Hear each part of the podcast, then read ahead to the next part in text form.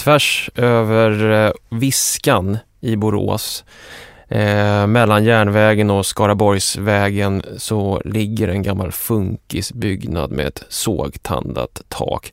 Den går rakt över vattnet. Den är vit som funkisen var, men den hör till historien.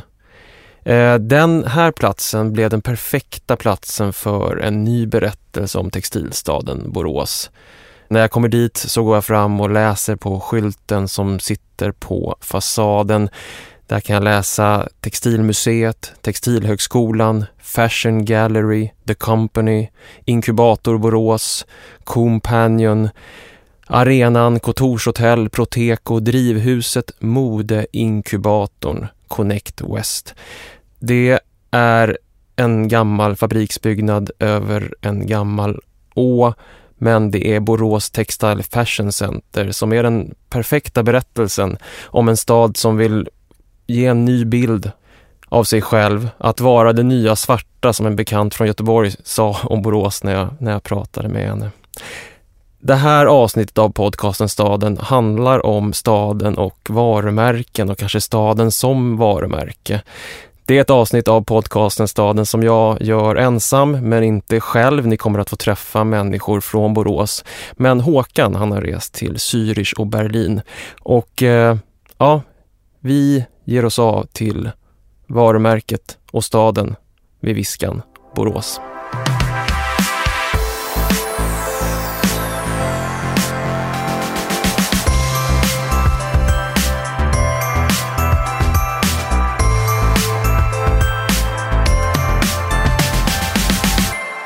Det kan vara intressant eh, när man tittar på städer som Borås att kanske jämföra det med andra städer i samma storlek och med samma historia, textilindustriell historia till exempel. För att textilindustrin i Borås var på många sätt unik. Den skilde ut sig från den som fanns i till exempel Norrköping eller Malmö och den skilde också ut sig som industri från andra industriorter i samma storlekar som Örebro och, och Eskilstuna.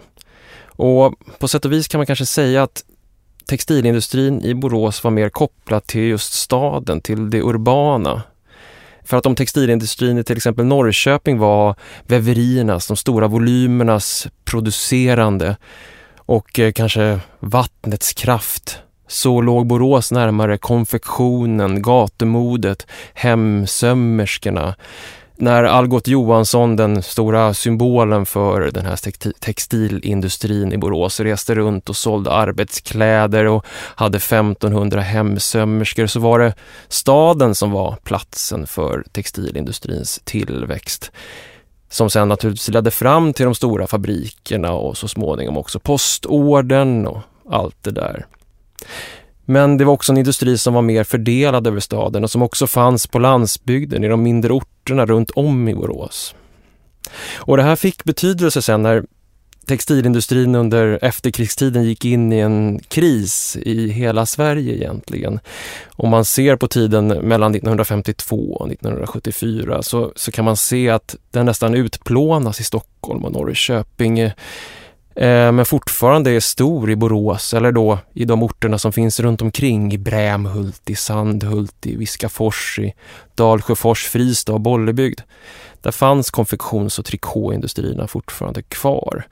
För att slaget blev alltså hårdare i städer som Norrköping eftersom man var en storskalig leverantör vars arbete kunde göras på andra platser. I Borås däremot kunde den här Algot Johansson behålla sin konfektion, sina populära fritidskläder som blev populära i Sverige eftersom han fick semester efter kriget. Men han kunde flytta fabriken så småningom till eh, militärdiktaturens Portugal. Eh, för där fanns det billig arbetskraft fram till revolutionen där och fortsätta några år till tills konkursen 1977. För övrigt om ni vill ha ett soundtrack till den berättelsen så finns det väldigt målande beskrivet i eh, progggruppen Nynningens eh, eh, låt Säg Algots, det räcker. Där får ni historien om ja, den något diktatoriska och eh, säga, antifackliga eh, Algot. Men den här jämförelsen med Norrköping, den är, den är fortsatt intressant också efter textilindustrins kris i den berättelse, det traderande som kommer om staden och om textilstaden så som den berättas idag. I Norrköping så blir ganska tydligt arbetaren central för den här berättelsen om textilstaden. Man har ett arbetets museum. I Borås blir det mycket tydligare entreprenören som blir huvudpersonen i sagan om textilstaden Borås.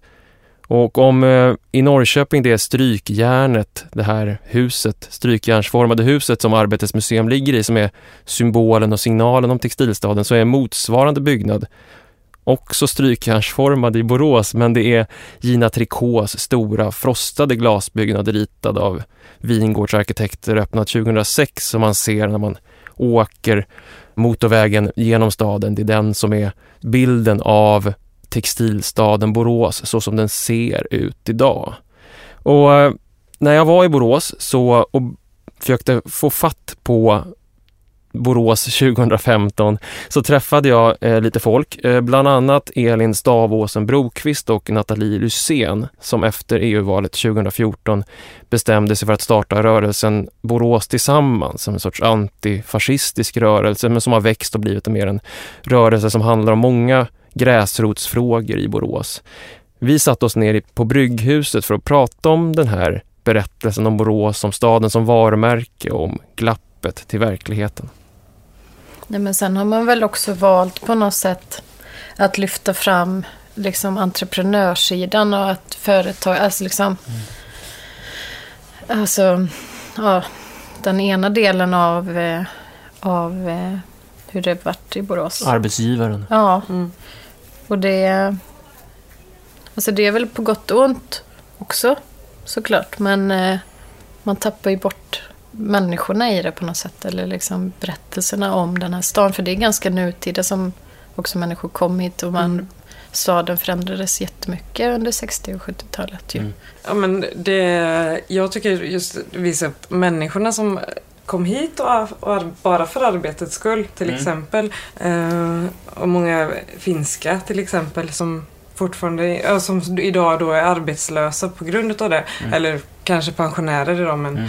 har varit arbetslösa och sen hamnar hemma bara för, och sen, alla, för alla finska bor i ett område. Okay. I Borås. Och det är ju kvar så. Mm. Vad är det för område? Kristineberg. Det ligger, ja, det ligger snett här bakom. Men okej, okay, så att, och det är också så att säga nu betraktat som en... Ja, men det är också ett ställe som inte är en del av den här berättelsen om Borås. Den är nästan glömd helt, den stadsdelen. Alltså det är... Ja, jag vet inte. Den man tar nästan inte ens med den stadsdelen när man pratar om Borås. Nej. Det är bakom ICA Maxi. Och då är det så här, det är, det är bortom det. Så det, man tänker inte ens på att nämna det när man pratar om hur de här olika stadsdelarna ser ut då. Ja, just det. Det är, jag vet inte, för det har jag tänkt på flera gånger när vi har pratat om det, att man tappar till och med bort den delen. Mm. Vi nämner den inte ens.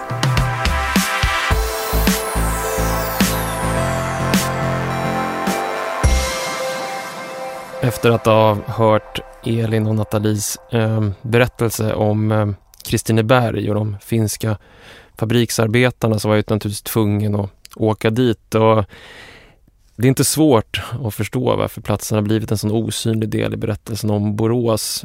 Inte bara kanske för att man har valt att bortse från just arbetaren som karaktär i den här berättelsen utan också för att Borås är en stad som är väldigt präglad av sitt landskap. Det är som berg och höjder överallt. Eh, och på ett av de här bergen så ligger eh, Kristineberg. Och eh, bara för att backa lite grann kring hur den här staden kom till och blev som den blev. Eh, en stad som uppfattas som ganska gles eller öppen med mycket landskap och berg som sagt som skjuter upp och en stad som liksom ligger inbäddad ofta i grönska när man cyklar omkring i den. Bostadsområden omgärdade av naturreservat. Så får man gå tillbaka till den generalplan som man gjorde 1930 som var en av de första generalplanerna i landet faktiskt. Det skulle dröja till 1947 innan det blev en byggnadsstadga och byggnadslag som krävde detta. Så Borås var tidiga ute där och det här var en plan som var väldigt modernistisk. En modell med stadsdelar som friliggande enklaver som främjades av rationella anläggningar av när man skulle anlägga avlopp men också av motorvägssystem. Det är väldigt mycket en bilstad faktiskt. Och när jag ska cykla till Kristineberg så hamnar jag ofrivilligt ute på en stor motorväg. Så att där ligger den på en höjd. En typisk 1960-tals stadsdel med trevåningslimpor och några åttavåningshus kring stora gröna områden. Men när man går lite närmare så ser man en eh, källare där de har bastu eller sauna som det står från 9 till 22. Man går in i trapphusen och noterar de många finska eh, namnen. En eh, plats som lika mycket kanske som funkisbyggnaden nere vid Viskan är en, en plats som är en del av Borås såklart. Men om man tittar på hur städer formulerar sin mm, identitet i det postindustriella samhället så finns det en, det finns en klassisk bok som man kan gå tillbaka till som heter The Tourist Gaze där sociologen John Urry skriver hur städer har varit tvungna att gå tillbaka till förutsättningarna för sin ursprungliga produktion, tillverkning, de råvaror som fanns för att kunna formulera en identitet eh, för framtiden. Det är en sorts eh, historiematerialism, alltså det, det är det konkreta arbetet som, som blir eh, den fortsatta berättelsen om staden på något vis. Och i det här fallet som han pratar om så är det ofta just de byggnader som det här arbetet lämnar efter sig som blir viktiga i det här. Men jag gjorde ett test också eh, på Twitter och frågade våra lyssnare om vad man kopplar ihop städer med för identiteter och fick väldigt mycket just varumärkessvar. Scania, Södertälje, Karlskoga, Bofors, Älmhult, Ikea, Linköping Saab, eh, Sandvik i Sandviken, eh, SSAB i Borlänge, eh, Volvo i Uddevalla, Electrolux i Västervik. Det är väldigt starkt de här, eh, de här industrierna som, som vi har haft, hur de lever vidare också efter att de har lagts ner. Trollhättan och Saab sitter fortfarande ihop trots att bilarna inte längre rullar ut från, från fabriken. Och de här byggnaderna som finns kvar då blir liksom den byggda bilden av den här gamla staden. Men det är ju också en, som också Ari skriver, det är en förhandling om historien. Man, man måste välja representanter. Ari citerar arkitekturteoretikern Kevin Lynch som ställer frågan What time is this place? Alltså vilken tid representerar den här platsen idag? Vad väljer vi ut? Och då är det tydligt att den här staden, Kristineberg på berget, är inte en av dem. Utan eh, det är en annan berättelse och inte minst för Borås så blir den här delen Eh, kanske framförallt mellankrigstiden, den här delen när generalplanen gjordes mellan 1920 och 1945 som blir den här, när staden till skillnad från många andra städer växte väldigt snabbt. Man blev den femte största staden i Sverige. Man gick om allihop. Eh, när Svenska turistföreningen ska beskriva Borås 1912 så skriver man att staden saknar historiska sevärdheter men erbjuder däremot för en tekniskt intresserad turist mycket beaktansvärda saker genom ett stort antal fabriker. Eh, så att det är en stad som så att säga skapar sig själv under de här första tre, fyra decennierna på 1900-talet. Och det är också en stad som till exempel gör sig oberoende av Göteborg. Eh, det fanns liksom ingen tydlig järnväg, dåliga bilvägar. Man vänder sig mot, mot Europa, mot Amerika, den expansiva amerikanska textilindustrin. Det är därifrån specialisterna kommer och gör upp scheman för hur fabrikerna ska fungera och så vidare. Och man fortsätter den här innovativa idén, man skapar konstsilke till exempel utifrån genom att göra silke av, av cellulos, av svensk liksom, furu. Man eh, uppfinner det krympfria tyget eh, 1935 eh, och det är den här idén om innovationen och entreprenörsandan som, som, som blir berättelsen om Borås. Och det finns en, ett roligt citat också från 1972 från textilföretaget Almedal som var, specialiserade sig på såna här vita linnedukar som, fanns i, som man hade i brudkistan. När de var på väg att försvinna så, så säger han så här, vi förde ett uppehållande försvar och var sentimentala specialister. Eh, man valde då att lämna traditionen och vända sig mot mode till exempel. Och det var precis det som Algot hade gjort när han uppfann, eller uppfann, men hittade det här suget för fritidskläder efter kriget och så vidare. och idag på Textilhögskolan till exempel som ligger i det här nya Simonsland eller eh, Textile Fashion Center så, så är det just det här med forskning, smarta textilier, utvecklandet av olika designmetodiker.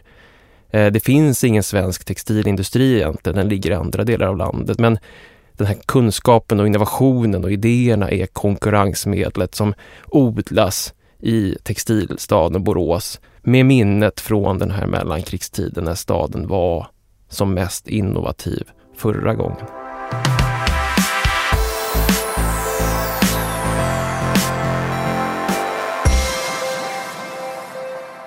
Om man ska fortsätta den här jämförelsen med Borås och andra ungefär lika stora städer, industristäder, eh, Norrköping, Örebro, eh, Eskilstuna till exempel, så eh, konstaterar Kent Olsson i den eh, omfångsrika tredje delen av boken Borås stads historia att inkomstfördelningarna såg annorlunda ut i de här städerna.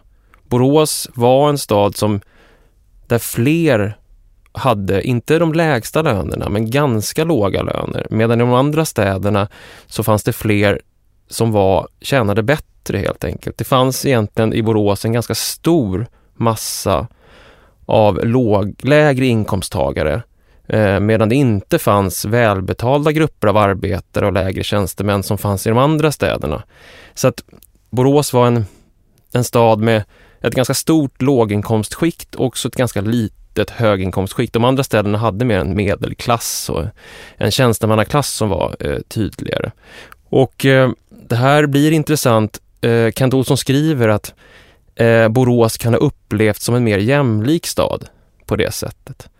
Och eh, det, när man ser på textilkrisen och vad den gjorde med staden så var det just att den plötsligt så kom de stora löneskillnaderna som de andra städerna hade haft tidigare, kom till Borås med textilkrisen. Den socialt segregerade staden föddes delvis eh, ur textilkrisen. Ett av de här svaren på krisen i Borås blev ju att man skulle börja marknadsföra sig mot omvärlden och det här började hända framförallt i början på 2000-talet. Man startade ett bolag som heter Borås Borås och eh, som ett kommunalt bolag med intressen från näringslivet och kommunen i och i sin affärsplan så formulerade man vad Borås svagheter var. Vad hade man inte så att säga? Och det fanns ingen bra kongressanläggning konstaterade man. Tågresan från Stockholm höll inte. Eh, jantelagen finns kvar, skrev man. Man hade få stora företag och man hade en tråkig och regnig image. Och så skriver man så här, en omvärld där bara en tredjedel av Sveriges kommuner ökar i befolkning är det viktigt att förstå vikten av att ha en positiv utveckling och för att lyckas måste man ha en gemensam samsyn och vilja satsa. Och eh, man började då i början av 2000-talet att just satsa på ett nytt Borås. Och eh, då var det viktigt konstaterar man bland annat att politiken, tjänstemännen och näringslivet skulle ha samma målbild helt enkelt för att genomföra de här satsningarna. Och en av de satsningarna som genomfördes var det här Textile Fashion Center i det gamla Simonsland, Funkisfabriken. En annan var eh, No Limit Street Art, en satsning på konst i staden med gatukonst på stadens eh, fasader. Och det här blev ganska framgångsrikt. Bilden av Borås började förändras och när Borås skulle porträtteras i helbild i ett reportage i P4 Eh, så fick det rubriken När det slutade regna i Borås. Man återanvände alltså den här exakta ordalydelsen som fanns i affärsplanen om att man hade haft en tråkig och regnig image men nu hade det slutat att regna. Och man konstaterade att staden som föll i och med att textilindustrin försvann nu var en stad som lyckats ta sig upp igen med skulpturer och street art festival. Men om man börjar skrapa lite grann på det där så är det här också en bild som glappar lite grann. Jag pratade med Elin Stavåsen Brokvist och Nathalie Lysén om det här och den stad som de beskriver skiljer sig lite grann från den där framgångsrika bilden som tecknas. Alltså som, som jag tycker att det är så, så är ju alltså vissa av de här mest, eh, vad man ska kalla dem, stigmatiserade liksom, stadsdelarna i stan väldigt lika de många på landsbygden. Eh, för att man har högre arbetslöshet, man har högre liksom, sjukskrivningstal och socialbidragstag. Eh, och man liksom deltar inte i, i liksom de vanliga aktiviteterna båda på ett naturligt sätt. Nej, båda är med i något slags utanförskap. Eh, så, och för de träffas ju aldrig de som kommer från de Nej. två olika. Och det är knappast varken liksom på Hässleholmen eller i Borgstena som att man har haft den här skulpturbiennalen besökt där eller satt upp grejer där. Eh, och det är ju någon liksom... Det är ja. väldigt tydligt att det är uppdelat, uppdelade stadsdelar och orter. Ja, och det har ju inte varit något att, på tal om att jag ska vara med i No Limit Street Art till exempel. Och just vi, vi vill ju tänka också på det här att varför får inte vi delta? Alltså vi som bor i staden, varför får inte vi delta i det här stora? Um, om det är det som sätter Borås på kartan så är det ändå vi boråsare som vill vara med och skapa. Mm. Är det så ni uppfattar att det är någonting som flyger in? Liksom? Ja, inte bara, inte bara att det flyger in, men att vi... Man, man, man får liksom ingen känsla av det. Det är väl mest folk, jag tror det är mest folk utifrån som får en stor känsla av det. För när man bor här, ja, visst, det är väl jättefint. Men det är inte så att vi får vara delaktiga. Och de, det var ju väl i princip en eller två från Borås som fick vara delaktiga i det. Och det är ju samma, även att behålla konsten är ju också en sån grej. Att det är ju inte heller kommunens egna fasader man har valt att göra det på. Utan det är liksom privata eh, bostadsbolags eh, fasader och sådär. Mm. Så de väljer ju själva om de vill ha kvar det eller inte. Och det är också så tydligt att det inte är konst för folket eller liksom kultur för folket på det sättet. Utan att det Privat här får ni. Mm. Varsågoda det är en sorts fastighetsförvaltning nästan, att man alltså, på något sätt höj, kanske höjer värdet på sina fastigheter eller ser det som en investering i, i fastigheten. Mm. Just då nu det, att det har blivit så stort och populärt så är det ju verkligen en sån grej. Men det var intressant för det var någon som sa till mig här på, på Brygghuset att att det fortfarande inte är, att, man fort, att det fortfarande är någon sorts nolltolerans mot graffiti i kommunen. Alltså det här med lagliga graffitiväggar och sånt där finns inte. Utan, eh, och trots att man gör sig ett namn som eh, graffitistaden så att säga. Mm. Precis. Det, jag gick ju en graffitikurs här, här på Brygghuset för, för kanske två år sedan. Mm. Um, och då var det ju, det var ju omöjligt. Vi fick ju inte, i och med att vi, vi kunde ju liksom inte än, men vi frågade om vi fick ha, det är en liten, en liten mindre park, så frågade vi om vi bara fick sätta upp tillfälliga väggar där. Mm. För oss att ha och måla på då. Men det var liksom tvärkört. Mm. Fast det mot typ, eh, vad ska man säga, mot järnvägen. det är liksom en tråkig grå vägg. Eller, ja det ser, det ser hemskt ut där. Ja. Just på det stället. Och vi skulle bara sätta upp tillfälliga väggar och sen så ta ner dem. Mm. Men det var liksom, fanns inte på tal. Mm. Så det, var, det, är liksom, det är inte så att det är till för... Ja, man får inte göra speciellt mycket ändå. Nu vill bara göra sig ett märke. Ja. Sälja en bild av stan. Ja.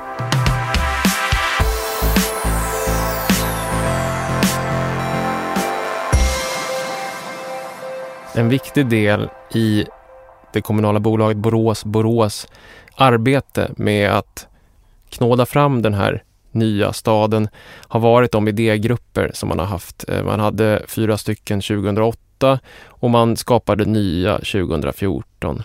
Och 2014 så var frågorna man ville diskutera bland annat att skapa fler och utveckla befintliga reseanledningar till Borås. Hur man binder samman sitt City och Knalleland och hur man ska fira Borås 400-årsjubileum 2021. Men det fanns en fråga till och det var frågan integrerat och inkluderat Borås. Och eh, det är intressant av flera anledningar. Dels för att i idén om den kreativa och framgångsrika staden så framhålls ofta just en integration och eh, ett inkluderande klimat som en framgångsfaktor. Och därför ser man också hur det dyker upp i de här diskussionerna när man ska omforma idén om städer.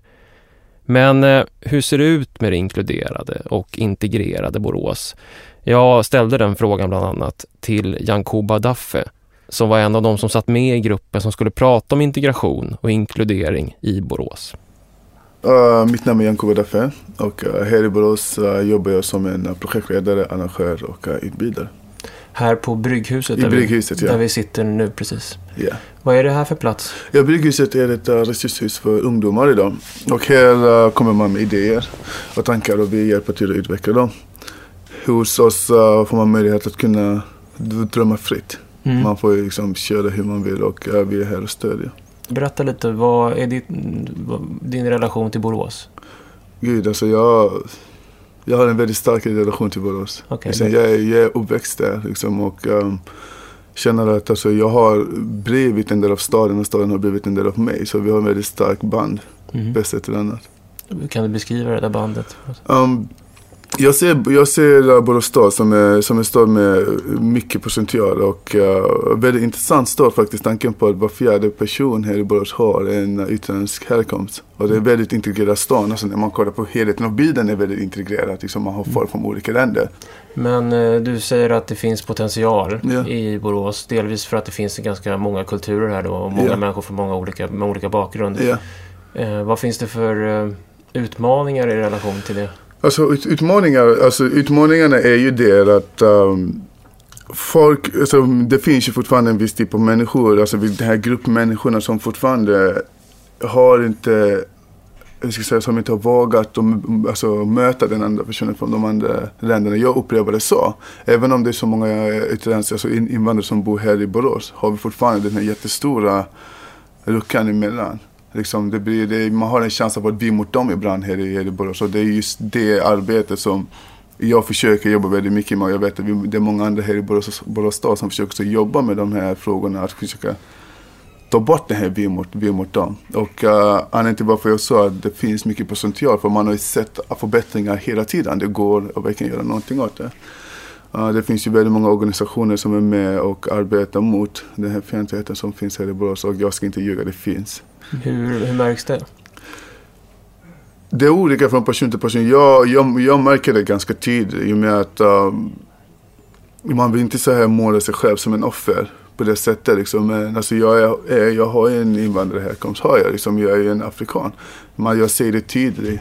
Liksom när jag oftast går ut eller när jag träffar vissa personer, när jag befinner mig på, på vissa miljöer så ser jag ju de här ögonen kan man, kan, kan man, kan man säga. Men i och med att jag har ju, jag har ju lärt mig att liksom bara, liksom, bara skit i det. För att eh, om man tittar historiskt på Borås Mm. så eh, det, finns en lång historia av, av inbrand, in, invandring. Så att säga. Ja. Först de finska invandrarna Ja. på ja, 30, 40, 50-talet till eh, fabrikerna så att säga. Och sen de jugoslaviska och sen så kom ju också flyktinginvandringen på 70-talet.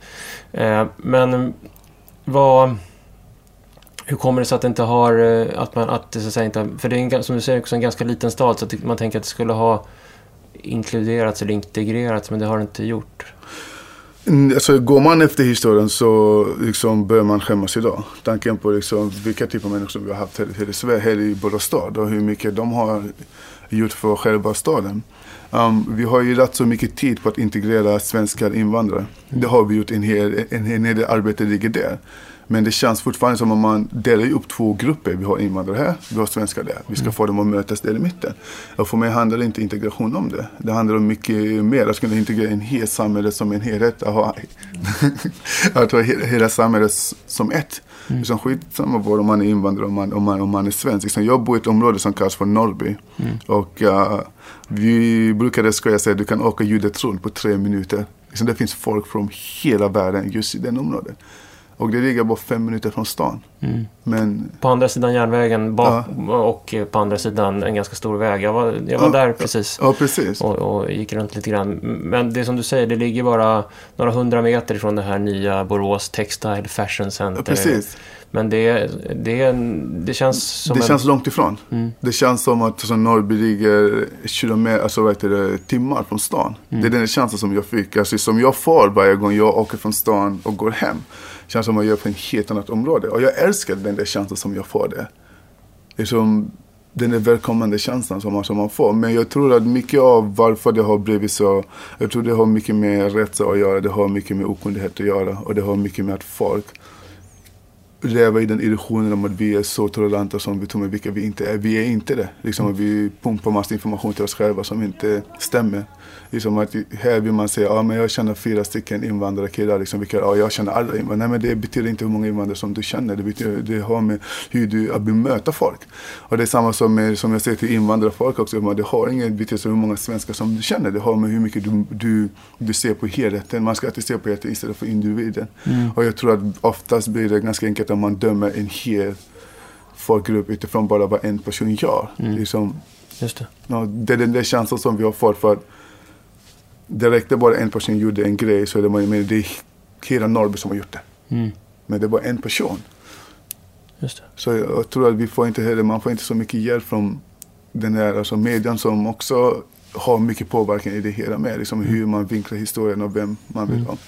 Men det här, du, du pratar om den här dialogen. Eh, det finns ju i Borås en, någon, någonting som heter, eh, de heter väl Borås Borås, ja. som är ett eh, aktiebolag som driver Borås. Eh... Det driver olika arrangemang i hela Borås. Det är mer som en kontaktpunkt för allt, liksom. Just det. arrangemang som händer i Borås. Och de, de, har haft under några, ett par tillfällen sån här dialog, eh, ja, dialoger med folk som bor här och näringsliv och, mm. och politiker. Och eh, de flesta av de här har ju handlat om ja, hur man ska få folk att resa hit, hur man ska fira 400-årsjubileet 2021, mm. hur man ska binda samman eh, city med knalleland eh, och sådana eh, såna frågor som handlar om att man ska ha gemensamma målbilder och som handlar ganska mycket om evenemang och eh, händelser och turism och eh, näringsliv och sådär. Men i, i, år så fanns det med en punkt där du, du var med och, och pratade också som hette integrerat och inkluderat mm. Borås. Eh, och så när jag läste då er, eran slutsats från den här idégruppen så var en av de sakerna ni kom fram till att det här, tar, det här ryms liksom inte inom den här, det här sättet att arbeta riktigt om jag förstår det rätt. Det här att att det ska hända saker eller att det ska vara evenemang eller att det ska vara händelser. Utan att det här är en fråga som är mycket större och svårare. Alltså, vi fick ju den svåraste frågan. Jag minns när, när jag fick den på mejlet så mitt hjärta stannade still alltså en stund. Liksom jag tänkte wow. Äntligen har vi tagit upp en jätteviktig fråga. Men det är en jättestor fråga för att kunna jobba med i så kort tid. Och, um, och min första fråga var liksom, okay, hur, när och hur? Alltså hur ska vi göra det här? Liksom, vad händer sen?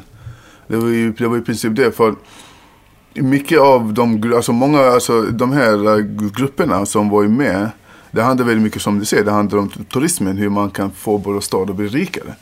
Men för mig det är ju alltså, det är oviktigt hur, att, att, att en stad blir rik om folket som bor där i staden inte är sammans. Liksom, för mig det är meningslöst, känner jag. Liksom. Och, uh, när vi fick den här frågan och eh, när vi träffade hela gruppen, vi satt ju där och alla hade en jättestor frågetecken i huvudet. Så jag var jätteglad att äntligen få verkligen snacka om den här frågan. Men fortfarande, jag väntar fortfarande på vad, på eftersom vad som händer sen. Mm. För det som har hänt förut när man har haft de här mm. dialoggrupperna tidigare, det hade blivit en skulpturbiennal eller man har skapat det här Textile Fashion mm. Center eller man har bestämt att det ska bli ett kongresshus, ja. SM-veckan, O-ringen, eh, olika, alltså, alltså det, det, det, blir saker som som blir konkreta och som blir händelser eller event eller sådär. Men, men eh, den här liksom utmaningen som du beskriver om en, en stad där, eh, som är tillsammans. Sådär. Eh, vad, vad behöver den för någonting? Liksom, den enklaste man brukar göra är att skapa arrangemang. Jag driver en hel del arrangemang för att kunna få folk att mötas. Mm. Men jag tror att det handlar om att möta människor. Alltså mm. det är det, hur kan vi skapa ett mötesplats där alla får vara med? Det, det mycket handlar om att lyssna och se. Liksom, det är de där två sakerna. Vi har två ögon och två öron liksom, men vi använder dem inte. Så det är väldigt mycket att vi snackar hela tiden liksom, att, och ger väldigt mycket löfte på bilder. Liksom, människor, jag tror vi är tröttna på att se bilder. Vi är tröttna på visioner, vi är, vi är tröttna på massor det här liksom, att vi vill att det ska vara så om tio år. Liksom, mm. Vi planerar alltid tio år framåt, eller många år framåt, men vi har inte råd med det. Det, det är mycket enklare för en som jobbar med de här frågorna att säga, ja, det är, om, det är om tio år. Men liksom, Jag tror för att kunna få de här, alltså för att kunna skapa integrationen i Borås, det är att man måste jobba i skarpläge och i nuläge. Att kunna öppna, skapa brygga mellan de olika förortsområdena som vi har här, här i Borås. Um, Dels har det mycket med alltså, skolan att göra också. Om man jämför med de skolorna som finns på de områdena som finns här i nästan. Det är jättestor skillnad. I Norrby till exempel, de stängde Norrbyskolan och sen får alla åka till häst i Byttorp eller Hästaskolan vad är det för integration? Och för mig, det är inte integration någonstans. Liksom, det är en grupp som går, som åker dit. Men den andra gruppen kommer inte in hit. Problemet handlar inte om att folk som bor i dessa områden att ta sig utanför sitt område. Problemet handlar om folk som bor utanför området att kunna komma in i det området. Mm. Finns det mer, fler, om man skulle bli konkret när det gäller, ni har ju Brygghuset här, mm. där ni jobbar med, med de här frågorna. Vad finns det mer för arenor och platser där, där det här arbetet som du önskar ska finnas och som du vill ska finnas pågår i, i, i Borås? Som, som på något sätt understödjer den här rörelsen som du önskar och skulle vilja se av ett mer ja, inkluderat? Och, alltså det, det, finns ju den här Borås Tillsammans som jobbar väldigt mycket med just den där frågan. Mm. Som jobbar väldigt mycket med integrationsfrågan. Um, men sen medan så faktiskt jag har, alltså det är just det som är så skrämmande. Att, alltså, vi har ju ställen på Norrby som uh, kallas för alltså, alltså, vårt Norrby, på Norrby, alltså mötet, mötesplatsen Norrby. Så jag jobbar också med de här, de här frågorna med. Men det stannar ju bara där. Det finns så många små organisationer som jobbar med den frågan. Men det känns som att ingen känner till varandra. Det är ingen som gör någonting till, tillsammans, gemensamt. Så vi Brygghuset, vi gör ju det bästa vi kan. Mm. Men samtidigt, liksom, jag önskar det kom flera personer från de utsatta områdena här istället.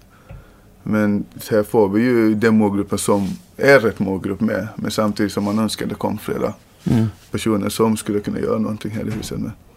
Men hur, skulle du, hur formulerar du när du möter politiker eller tjänstemän som jobbar med de här frågorna? Hur, hur formulerar du den här viljan om en annan stad som du ser framför dig? Vad, vad är, liksom, vad, vad, är ditt råd eller din, din uppmaning till att, vad, vad, vad är liksom nyckeln? Eller? Alltså jag brukar ofta säga alltså, rätt person till rätt jobb. Brukar jag säga. Alltså, till exempel stäng inte ner saker eh, alltså, i dessa områden. Typ, när de stängde ner fritidsgården där på Norrby. Först började med Norrbyskolan som stängdes ner, sen fritidsgården stängdes ner. Fritidsgården stängdes ner, jag tror, för, jag tror det var för ett år sedan. Mm. Stängdes fritidsgården ner. Uh, och då var min fråga till, alltså jag var liksom, vad tror du kommer hända nu? Om ungdomarna inte har någonstans att mötas? Alltså bli inte chockad om det går fel senare. Eller om de hittar på egna saker. Som om man inte ger dem ett alternativ. Alltså man ska ge ungdomarna ett val, ett alternativ. Att kunna välja finns inte de här alternativen, finns inte de här informationerna vad som finns att göras och finns inte de där för, rätta förebilderna i dessa områden. Typ, jag ser politiker som stora förebilder. Mm. Alltså är ni inte där och möter dessa ungdomar, snacka med dem och lyssna, visa att ni är intresserade av det de gör. Då kommer det inte funka. Och ja, nu har jag sett att de försöker öppna fritidsgården igen, vilket jag tycker är jättebra. Men det gjordes av initiativen togs av medborgarna. Alltså det var medborgarna som såg till att, ja. att den öppnades igen? Ja, den ska öppnas igen. Mm. Men varför ska det behöva gå, gå, gå så långt egentligen? Mm. Fortfarande det är den här rätt person som ska jobba med rätt sak. Mm. Jag har varit med i tusentals projekt där det kommer folk från utifrån bara ingenstans. Ja, men, nu ska vi ha ett projekt här på Norrby. Eller nu ska vi ha ett projekt här på Hässleholm. Mm. Ja, men vad vet du om Hässleholm? Vad vet du om Norrby? Det blir som en, det kommer uppifrån eller utifrån bara? Ja, precis. Det kommer bara utifrån liksom. Det, det är som att um, vi bara pumpar in. Vi hade ett projekt där för uh, antal år sedan som kallas Boenderådet. Enklaste projektet vi har gjort, faktiskt som jag varit med om i mitt liv. Men den gav så bra resultat. Och Boenderådet gick ut på att man ger ansvar till medborgarna. De själva fick bestämma hur saker och ting ska se ut. De själva fick ta ansvar för över deras om område. Projektet hade inget namn, det var bara ett projekt. Till slut var det de som döpte den till Boenderådet. Och sen att uh, innehållet av projektet var det de som fick bestämma vilka frågor var viktigast på Norrby. Mm. Vad, vad, vad, blev resultatet? Resultatet blev hur bra som helst. Det, det, det blev fyra grupper. Vi hade mm, miljögruppen som var ansvarig för att se till att alla tvättstugor var rena, liksom ingen slängde saker på fester i husen, i lägenheterna. Vi hade nattvandringen som gick runt på kvällarna. Och det var då det hände, det var väldigt mycket bilbränder då, under den perioden där på Norrby. Vi hade ungdomssysselsättningen hade vi och sen hade vi trafiken på grund av att folk körde lite, lite för snabbt. Mm. Och det som hände var att saker och ting hände väldigt snabbt. När vi ville ha en farthinder så hände det. När uh, nattvandrarna gick runt och snackade med de ungdomar de fick lyssna på. De ungdomarna syntes. Bilbränderna bara slutade. För det blev så ömsesidig, ömsesidig respekt emellan. Uh, ungdomssysselsättningarna då startade vi en radiokanal då som kallades för Annas Radio Konkret. Där vi då tillsammans, jag tillsammans med min, uh, var med min bästa, bästa polare startade en radiokanal som hette Radio Konkret. Och där syftet med att kunna ge ungdomar ett röst i samhället idag. Att de själva fick beskriva deras egen samhälle. Hur ser Borås ut som en 16-åring? Mm. För en 16-åring, liksom, vad finns det att göra här i Borås? Och det hände så mycket. Det kostar, nästan, det kostar oss nästan ingenting att göra sådana här, såna här grejer. Så det är väldigt mycket sådana här grejer där det kommer folk uppifrån som inte vet någonting om just det området. Där vad det handlar om och sen ska styra och tycka. Mm. Och det blir aldrig bra. Vi har så, att tiotals miljoner på just sådana här misslyckade projekt. Och sen att man inte ska se dessa områden som problemområden, som att alla som bor där är offer. Liksom, jag väljer att bo kvar där för jag älskar det, det området. Liksom, jag har ett jobb, det jag har säkert 70 procent av de som bor där. Men att inte svartmåla det området känner jag. Och vi får inte så mycket hjälp av våran kommunpolitiker. Alltså, Nej, men en, en sak som finns med som ofta de pratar om när man ska bygga upp mm. den här mm. framgångsrika mm. staden Borås som man pratar om lite grann. Som ska vara, komma tillbaka mm. på banan igen. Så pratar de om att politiker, tjänstemän och näringsliv ska ha samma målbild. Och det du beskriver lite grann, det är som att den där målbilden de har, den inkluderar liksom inte riktigt alla. Nej, det gör det inte. Alltså det är ju... Jag, jag känner inte att det har någonsin gjort det på något sätt. Alltså självklart, alltså, vi har ju varit våra politiker. Liksom, vi, vi, vi, vi får lita oss på att de kan sin grej. Men vad händer med folket? Liksom, det är vi som kommer senare bo här, det är vi som kommer jobba här, det är vi som kommer göra de här sakerna. Liksom, vad händer med våra idéer? Vad är det som vi vill göra? Som jag, när jag var liten så jag vill inte ha en fotbollsplan där på Norrby. Jag vill ha andra saker. Mm. Jag var i Jönköping häromdagen och jag såg på ett område, jag satt och fick nästan tårar i ögonen. Alltså jag skämdes, jag bara fan jag vill flytta hit. Vad var det? Så? Alltså det var ett, ett område som kallade sig för Råsrätt. Mm. Det är ungefär det är ett förortsområde. Mm. Men de förutsättningar ungdomarna hade där, det fanns ju ett fotbollsplan, det fanns en skatebana där, det fanns uh, lekplan, det fanns allting. Så man fick välja vad man ville göra. Man var inte ras vid ett ställe. Även om området var inte det vackraste jag har sett. Men det fanns mycket att välja på. Idag finns det inte så mycket att välja på. Liksom. Och man tror hela tiden att oh, men ge dem en fotbollsplan, det blir skitbra. Liksom, om jag kastar en basketplan, det, det blir skitbra. Men det är kanske inte är det de vill. Alltså, jag hade jag vetat att det fanns en friidrottsställe här i Borås, jag hade aldrig spelat fotboll idag. Nej. Alltså, för på att vi får inte de informationerna. Det information som finns här stannar här. Mm. Det skickas inte runt till de andra områdena. Och sen förväntar man sig att folk ska söka informationen. Men hur kan du söka information om du inte blir vägledd var informationen finns? Mm. Och det är det alla ställen i Sverige känner är så dåliga på. Det är att informera sina medborgare information och kunna ha en konkret dialog med medborgarna. Och kunna ta de här förslagen som man får på fullt allvar. Och det är just därför liksom jag sitter och tänker liksom att det finns mycket mer vi kan göra. Det saknas dialog, det saknas information och det saknas möte. Mm. Det, det ska inte kosta pengar.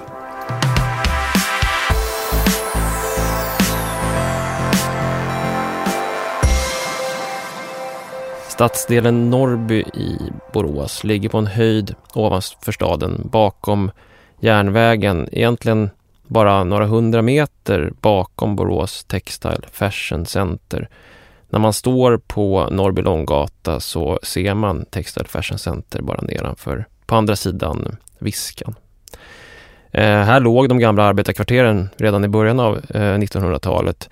Det var på Norrby Långgata som man hittade den så kallade intagan där en stor del av Borås arbetare bodde under mellankrigstiden. Det här gamla arbetar-Norrby revs och här byggdes istället delar av det miljonprogram som finns i Borås. Eh, vägen upp till Norrby går över en ganska stor ödetomt. Man går en slingrande cykelbana upp för en och en av alla dessa höjder som finns i staden. Och eh, den här ödetomten illustrerar ganska tydligt en, vad ska man kalla det för, urban front. En eh, plats i staden där någonting kan hända som beroende på vad man väljer att göra med den kan bli ganska avgörande för hur staden fortsätter utvecklas. Om avståndet till Norrby uppe på kullen ska öka eller minska. Och nu har man dessutom ett ett och ett halvt års betänketid eftersom man inväntar beslut som ligger utanför stadens påverkansmöjligheter. Man väntar nämligen på ett beslut om höghastighetsjärnvägen Götalandsbanans sträckning. Gott om tid alltså, ett och ett halvt år minst för Borås att göra det bästa av denna möjligheternas tomt. Jag frågade Elin Stavåsen Brokvist och Nathalie Lysén om den här ödetomten och om framtidens Borås. Det har väl Ja. varit prat fram och tillbaka vad som skulle byggas där. Men det som är aktuellt har jag förstått som är bostäder. Ja, och planen var ju att de skulle... Alltså det, det där man skulle ha både hyresrätter och bostadsrätter. Men tanken är att det ska bli liksom en modern stadsdel. Typ. Mm, och det som binder... Från början var det sagt att det var, skulle vara det som binder samman stan med Norrby. Men nu då så... Eller centrum med Norrby. Men nu då så är det även prat om att de ska ha ett bullerplank där i och med att bostäderna ska skyddas från den här vägen. Men till, åt andra hållet så är det ju hus precis... Husen ligger precis intill vägen. Det är ingen bullblank. så- Nej, det är inget bullerplank för det, det spelar liksom ingen roll. Det är lite så det känns. Och det är också en annan grej med den platsen. För där ligger en av Sver- eller Borås största moskéer. Och den kommer också rivas och de har inte liksom fått någon ny lokal eller någon liksom så här central plats där de kan vara heller. Låg den i någon befintlig byggnad där? Ja. Den ligger lite längre bort på den gatan. ja och på Magasinsgatan. Precis. För att jag tänker just en sån plats illustrerar ju väldigt väl hur nära det blir Mm. i en stad när staden så att säga blir lite mindre. Mm. Eh, vilket ju illustrerar också det antal möjligheterna som skulle kunna finnas om man, om man väljer att så säga, kliva över den där vägen eller Mm. liksom gräva ner den eller vad vet jag. Men, men alltså, Precis. Men det är lite just, de hade ju som idé att det skulle byggas ett café och sådana här grejer bara för att skapa en plats där man kunde mötas. Mm. Det var det, jag tror det var Brygghus där till och med som hade det som idé. Att de skulle, de hade ett tillfälligt café där, satt ut en liten sån här som en liten paviljong. Ja, någon, Ja. men en liten sån här, vad heter det, en bygg... Byggvagn. Ja. Mm. Som de hade som café på sommaren bara. På, på nätterna tror jag till och med då. Jag ska inte säga för mycket men eh, bara för att skapa trygghet där och bara för att det är Ja, man vågar gå här i alla fall. Det är inget Mm. farligt att gå till Norrby. Våldtäktsbacken kallas det. Ja, Okej.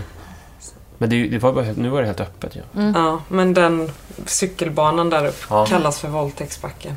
Jaha. Bara för att det, det, eller det sägs att det skedde en våldtäkt där för många år sedan. Mhm. Eh, Därav namnet och då är det farligt att gå. Ja, Eller också är det väl bara för att det är farligt att gå mellan centrum och Norrby. Mm. Mm. Eller att man bygger upp någon slags... Mm. Men det är ju också, alltså om man tittar på, på Norrby också, på andra sidan från den stora vägen, så, vägen som går parallellt, alltså Alingsåsvägen upp. Där är också en så tydlig markering. På ena sidan ligger Parkstan och sen ligger Norrby. Eh, alltså folk från Parkstan går liksom inte över och inte åt andra hållet heller om man inte spelar fotboll i Norrby för då måste man gå upp där och träna. Men det finns liksom inget norm, så här normalt. Folk som knappt vågar åka in på Norrby och ta ut pengar. Det är liksom så här. Mm. Mm. Mm. Det finns ju inget... Nej men Liksom det är de här vägarna som gör, eh, som gör gränserna där. Just det. Någonstans. Men om ni skulle se det här, alltså det Borås som ni då ser som ett en delvis uppdelad stad, om jag förstår det rätt, mellan landsbygd och stad och olika områden och stadsdelar och sånt där. Vad är det, vad är det som är, vad skulle behöva hända så att säga, om man ser på stan? Så? Eh, Jag tror mycket, dels alltså, mm, att satsa på ren, att det är rent och fint. Eh, På alla områden, inte bara satsa på att det ska vara snyggt i stan utan få, få igång ett eh, att hålla det rent på till exempel Norrby då. Mm. Där är det, kastar folk skräp på gatan. Mm. Bara Och det, och det är liksom... Om man åker andra hållet från Centralbron så finns det hundbajspåse man får ta. Går du över Centralbron åt Norrby så finns det inget sånt. Och det är så här... finns inte ens eh, papperskorgar som man kan slänga eh, soporna i. För de eh, tar för givet att de bränns upp eller liknande. Så vi, Och sen alltså senaste tiden med alla de här eh, dels skottlossningar, kniv, knivdåden och liksom våld, eh, gängrelaterat våld, man ser det så. Så kan man också titta på hur man, i viss, som på Norrby, där man har haft eh, fritidsgården nedstängd under ja, ett och ett halvt år. Va? mm. Och man, man har inte gjort någonting för de ungdomarna. Och så helt plötsligt blir man chockad över allt våld och allt som händer när det är liksom socialt utsatta områden. Att man blir chockad över det, jag vet inte. Måste ju liksom ta ansvar för mer än bara stadskärnan. För att det finns ju mer att visa upp med stan.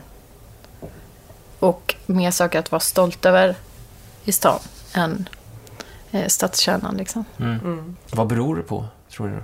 Det, det är klart att det är viktigare för dem att kunna visa upp eh, fina grejer i stan för turister och liksom delegationer som kommer till högskolan och man ska satsa på kongressbyggnader och, och sådär istället för att se till så att alla har det okej. Mm.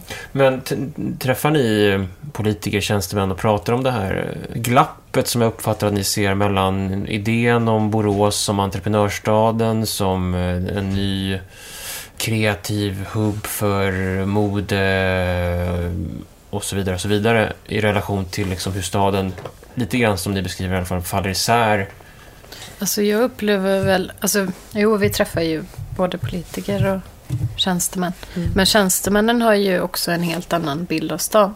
Alltså, de känns ju som att de är medvetna om, eller inte alla, men många är Många är medvetna medvetna om om hur det ser ut. Ja. Och att man behöver, och man jobbar ju aktivt på vissa sätt. Men Men vad säger ni till dem?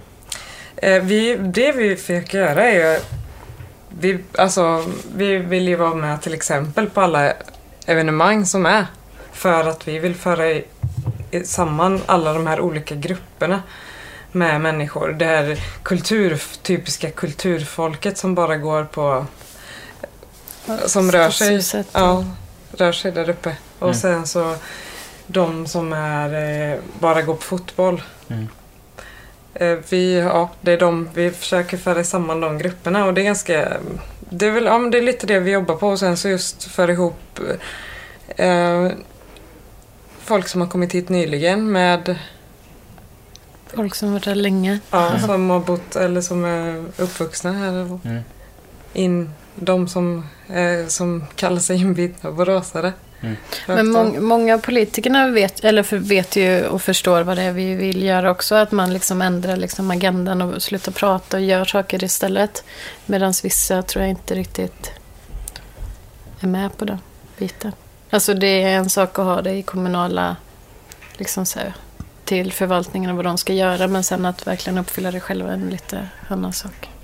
Men har ni något, är det någonting, har ni någonting på gång? Något här, något, ni nämnde fotbollen som en sån här... Eh, är, det något konkret projekt som, som ni har börjat jobba med? Sådär? Ja, alltså vi har ett samarbete med Älvsborgs eh, supporterförening Gulliganerna. Där vi eh, ska tillsammans eh, vara liksom faddrar eller liksom kontaktpersoner för 30 syriska grabbar.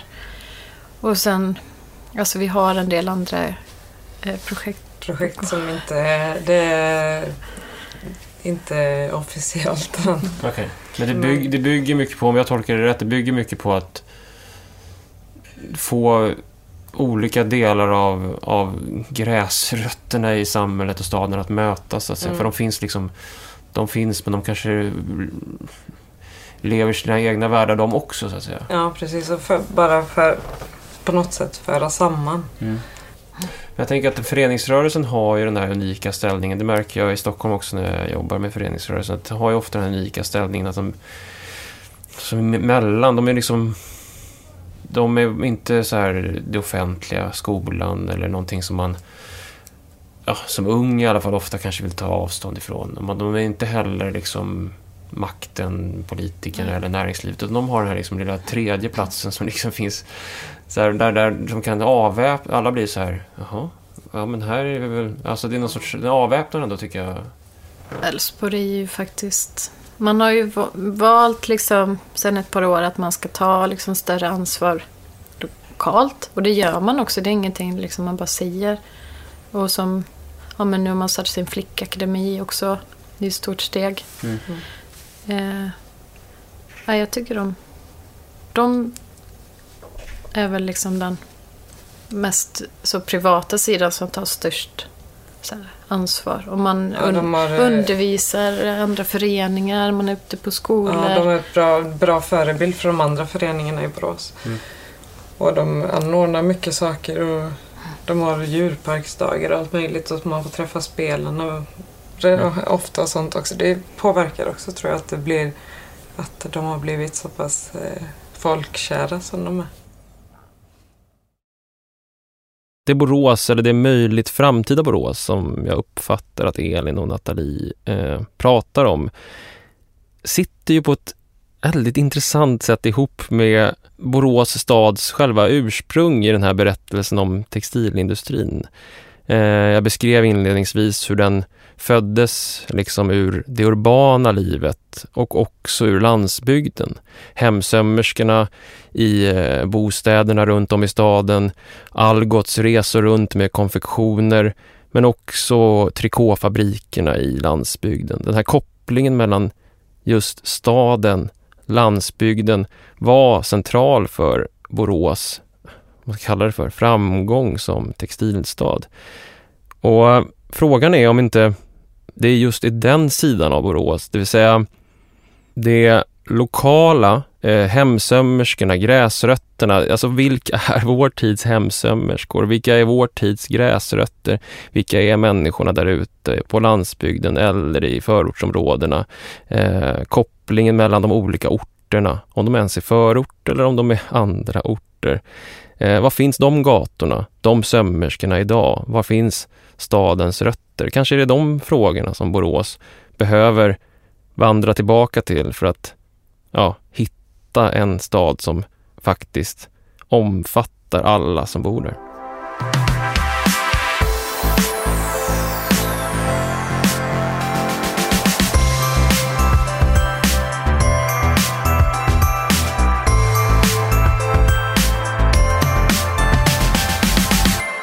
Tack för att du har lyssnat på podcasten Staden.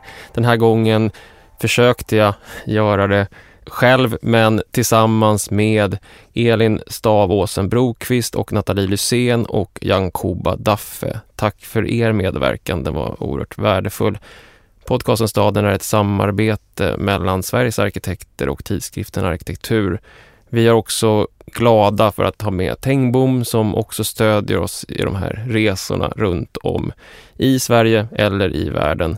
Ni kan mejla oss på staden arkitekt.se, nå oss på Twitter, där heter vi staden podcast. Det gör vi också på Instagram, hashtagga staden eller eh, meddela oss där på något sätt. Nästa gång lovar jag att Håkan är tillbaka och vi kommer att undersöka vad som händer med en stad som blir väldigt rik. Vi kommer att åka till Oslo.